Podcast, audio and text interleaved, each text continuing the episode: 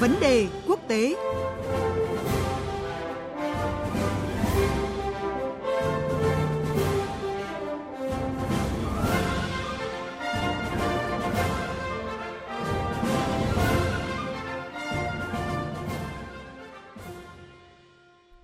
Thưa quý vị, bây giờ sẽ là thời gian của vấn đề quốc tế. Bắt đầu từ ngày hôm nay đến ngày thứ Sáu ngày 15 tháng 5, các chuyên mục vấn đề quốc tế sẽ dành thời gian đưa ra những dự báo về một thế giới hậu đại dịch với sự tham gia của các nhà nghiên cứu, các học giả quốc tế và các nhà ngoại giao quốc tế. Xin mời biên tập viên Hồ Điệp và vị khách mời tiến sĩ Terry Bat. Kính chào quý vị và các bạn. Thưa quý vị và các bạn, có thể nói là ở thời điểm này khi nhiều quốc gia bắt đầu chấm dứt phong tỏa và mở cửa lại nền kinh tế, thì câu hỏi thế giới của chúng ta hậu đại dịch sẽ ra sao khiến rất nhiều người quan tâm. Trả lời câu hỏi này thì nhóm phóng viên VV1 đã phỏng vấn nhiều chuyên gia, học giả quốc tế, các nhà ngoại giao từ nhiều quốc gia trên thế giới, mời họ phân tích và dự báo về những kịch bản thế giới hậu đại dịch COVID-19. Và từ hôm nay đến ngày thứ Sáu 15 tháng 5, các chuyên mục vấn đề quốc tế của Đài Tiếng nói Việt Nam sẽ cùng các nhà phân tích quốc tế dự báo về những thay đổi của thế giới sau đại dịch ở các góc độ địa chính trị, địa kinh tế, những thay đổi hành vi của con người, khả năng định hình lại một trật tự thế giới mới sau đại dịch và cả những tác động chính trị của đại dịch đối với an ninh khu vực Biển Đông.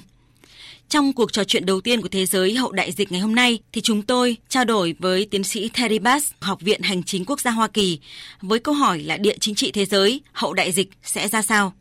Đặc biệt là câu chuyện cạnh tranh nước lớn Mỹ-Trung trong cuộc chiến chống lại dịch bệnh. Trước tiên thì xin cảm ơn tiến sĩ Terry Bass đã trả lời phỏng vấn của Đài Tiếng nói Việt Nam. Trước tiên thì xin hỏi ông là theo quan điểm của ông thì đại dịch COVID-19 sẽ tác động như thế nào đến nền chính trị của thế giới ạ? Trước hết thì à, tôi muốn chúc mừng người dân và chính phủ Việt Nam về những thành công trong việc ngăn chặn đại dịch. Có thể nói về phương diện chống dịch thì người Việt Nam đứng đầu thế giới. Nền chính trị thế giới sẽ hoàn toàn khác trong thời kỳ hậu đại dịch. Có hai nhóm yếu tố phải nhắc đến ở đây. Thứ nhất là những cáo buộc về việc Trung Quốc nỗ lực che giấu nguồn gốc và sự lan rộng của đại dịch, và sau đó là tìm cách lợi dụng đại dịch vì lý do xã hội, kinh tế và chính trị đã gây ra sự hỗn loạn toàn cầu. Và tôi cho rằng chính điều này đã làm mất ổn định hệ thống toàn cầu. Tôi cho rằng là hành động này sẽ gây ra một hậu quả, đó là các nước đang rút dần khỏi mối quan hệ với Trung Quốc. Một ví dụ rõ nét đó là nhiều quốc gia châu Phi bắt đầu thấy hối tiếc với quyết định mở cửa chào đón Trung Quốc vào đầu tư ở trong khuôn khổ sáng kiến vành đai con đường, để lại hậu quả chính là việc Trung Quốc mở rộng thuộc địa hóa tại khu vực này. Chính phủ Nhật Bản đang trợ cấp cho các công ty của nước này rời khỏi Trung Quốc. Italia thì muốn giảm bớt sự phụ thuộc vào Trung Quốc. Việc mua phải các thiết bị y tế kém chất lượng như là khẩu trang và các sản phẩm khác đã khiến cho quốc gia này không hài lòng với Trung Quốc. Anh thì đã lại Huawei ra khỏi cuộc chơi viễn thông sau khi xảy ra đại dịch. Tương tự như vậy, Mỹ cũng muốn giảm bớt sự phụ thuộc vào chuỗi cung ứng từ Trung Quốc. Tổng thống Mỹ Donald Trump đang xem xét việc áp đặt lại mức thuế quan khiến cho Trung Quốc tổn hại nặng nề để trả đũa việc nước này làm đại dịch bùng phát.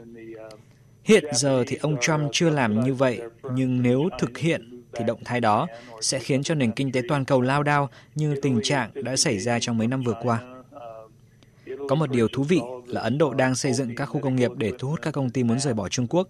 Và tất nhiên, Việt Nam cũng đang có một lợi thế hàng đầu về địa lý khi mà các tập đoàn rút vốn khỏi Trung Quốc và cần tìm một địa điểm đầu tư mới.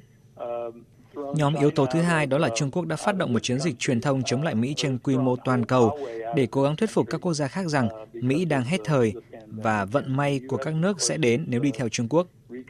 Tôi cho rằng là Trung Quốc đã quá vội vàng khi mà kết luận rằng nước Mỹ đã hết thời và Trung Quốc đang thế chân. Tôi cho rằng Trung Quốc không nhận ra rằng Mỹ đang có một nền kinh tế mạnh nhất thế giới ngay trước khi đại dịch tấn công. Và hiện giờ, nền kinh tế đó đi xuống không phải vì vấn đề cơ cấu nội tại và chỉ vì lý do đại dịch.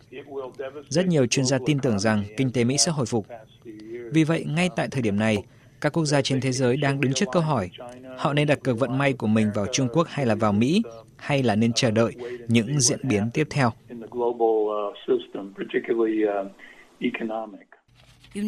Vâng, như ông đã nói thì cạnh tranh nước lớn luôn là những thách thức ờ, đối với chính trị thế giới. Và thưa tiến sĩ, chúng ta đang chứng kiến những cái tranh cãi gay gắt giữa các quốc gia liên quan đến việc tìm hiểu sự thật về nguồn gốc đại dịch và trách nhiệm của Trung Quốc. Ngược lại thì Trung Quốc cũng đã tranh thủ việc các nước bận chống dịch tiến hành các hành động phi pháp trên Biển Đông. Phải chăng là thế giới hậu đại dịch ngày càng phân rẽ và mâu thuẫn thưa ông? Các nước phương Tây đang phối hợp với nhau để điều tra về nguồn gốc của virus ở Vũ Hán, bao gồm Anh, Australia, Mỹ và các nước khác. Tôi cho rằng cuộc điều tra này sẽ không phát hiện được ờ, gì nhiều đâu. Tình hình cho thấy là rất khó để có thể tìm ra ai chịu trách nhiệm về sự lây lan của virus. Còn một điều thú vị nữa đó là không phải tất cả các nước phương Tây đều muốn nhìn theo hướng Trung Quốc là thủ phạm gây ra đại dịch. Trong số các quốc gia, Đức tỏ ra ít tin tưởng vào khả năng Trung Quốc có liên quan đến nguồn gốc đại dịch.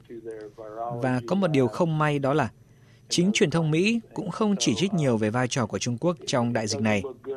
Các quốc gia trên thế giới có quan điểm rất khác nhau về việc này. Tự chung lại, Trung Quốc đã tự làm tổn hại rất nhiều đến uy tín của mình và không thể đổ lỗi việc này cho ai cả. Liên quan đến Biển Đông và hành vi hiếu chiến của Trung Quốc thì có thể nói thế này. Từ trước khi dịch bệnh bùng phát, Trung Quốc đã không ngừng gia tăng những hành vi hiếu chiến trong khu vực và đặc biệt là trên Biển Đông. Thực ra điều này không có gì mới, nhưng mà nước này vẫn cứ tiếp tục các hành động này kể cả khi đại dịch đang diễn ra. Và đó không phải là một dấu hiệu tốt. Trung Quốc đã và đang ngang nhiên tuyên bố chủ quyền, chiếm đóng và quân sự hóa rất nhiều bãi cạn và dạng san hô. Dường như Trung Quốc coi dịch bệnh chính là cơ hội để họ gia tăng hành động nhằm kiểm soát toàn bộ khu vực. Trung Quốc đang đánh giá thấp quyết tâm của Mỹ trong việc bảo vệ những khu vực còn đang tranh chấp.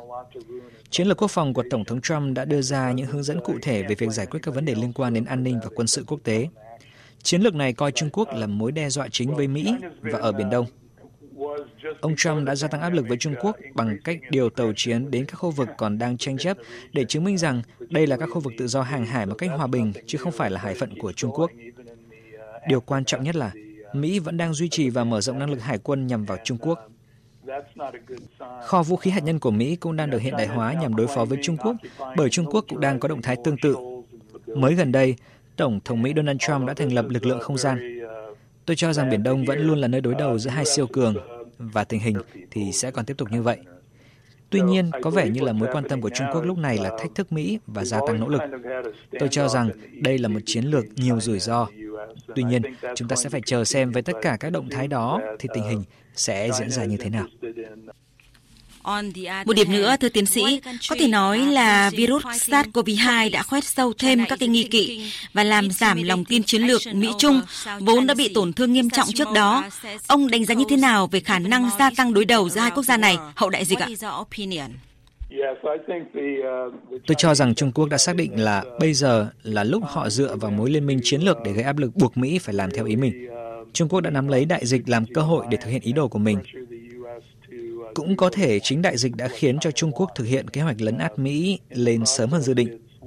Có một điều nữa đó là, có thể Trung Quốc thấy rằng với những động thái của Đảng Dân Chủ và ứng cử viên Tổng thống Joe Biden và diễn biến trong chặng đua đến cuộc bầu cử tới khiến cho ông Trump suy yếu hơn trước đây.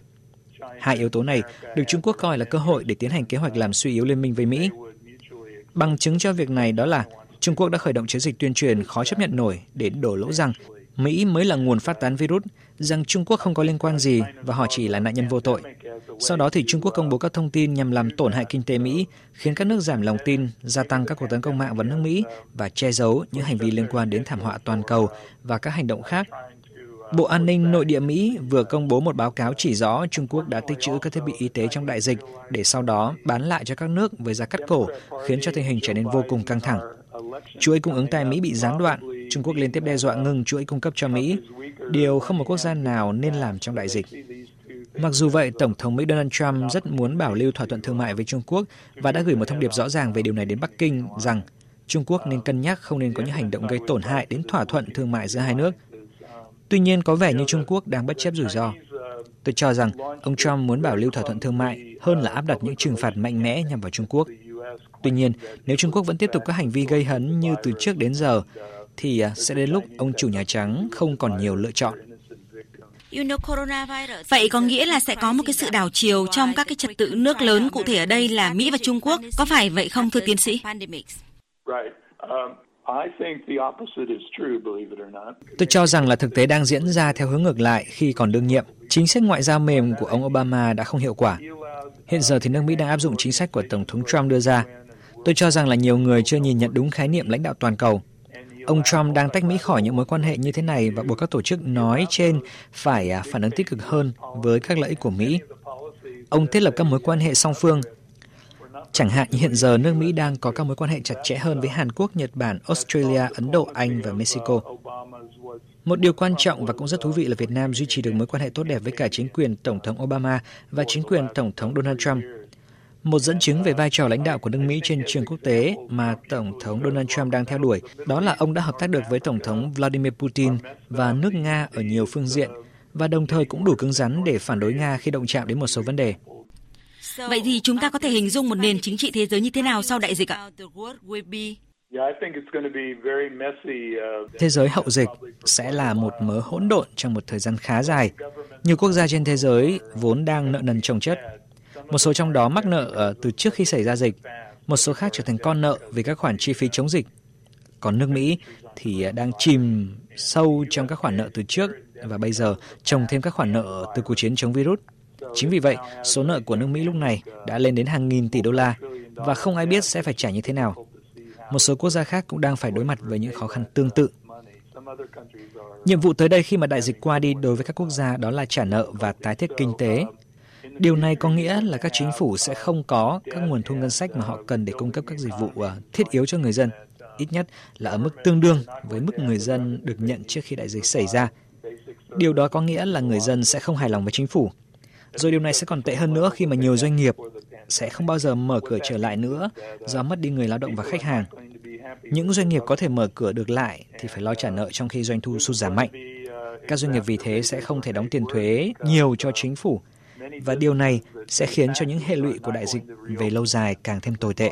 Thất nghiệp sẽ dẫn đến tình trạng ở di cư ồ ạt sẽ tăng nhanh khi mà người dân từ những nước bị khủng hoảng kinh tế tìm cách chạy trốn sang những nước phục hồi kinh tế tốt hơn sau dịch bệnh, chẳng hạn như là nước Mỹ, à, vốn đã có số lượng người di cư lớn sẽ tiếp tục là đích đến cho người di cư từ Mexico và các nước Latin. Điều này thì sẽ gây ra bất ổn xã hội. Tất cả những điều này thì đều hết sức tệ hại. Dù vậy, như tôi đã nói ở trên rằng là nền kinh tế Mỹ không có vấn đề gì về mặt cơ cấu, mà tình trạng lúc này chỉ đơn thuần là do hậu quả của đại dịch và tình trạng à, đảng phái trong chính phủ, nên rất có thể nước Mỹ sẽ phục hồi để trở thành một nền kinh tế mạnh mẽ hơn cả trước đây. Đại dịch đã giúp cho nền kinh tế rũ bỏ được những yếu tố không hiệu quả. Một ví dụ về việc có thể xảy ra đó là người Mỹ đã có thể làm việc tại nhà, làm việc online nên là chúng ta có thể thấy sau đại dịch, nền kinh tế thậm chí cả xã hội được số hóa nhiều hơn.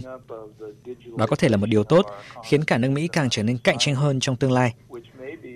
Tôi không chắc được là mô hình nào cho hậu đại dịch, liệu sẽ là một nền kinh tế cần thời gian dài để hồi phục hay là một nền kinh tế mạnh mẽ hơn trước đại dịch và chỉ có thời gian thì mới có thể trả lời được.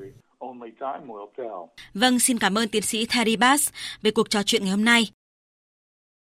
Thưa quý vị, à, theo phân tích của tiến sĩ Terry Bass, có thể thấy rõ ở góc độ địa chính trị thế giới sẽ có những chuyển biến sâu sắc và nguy cơ bất đồng gia tăng sau đại dịch.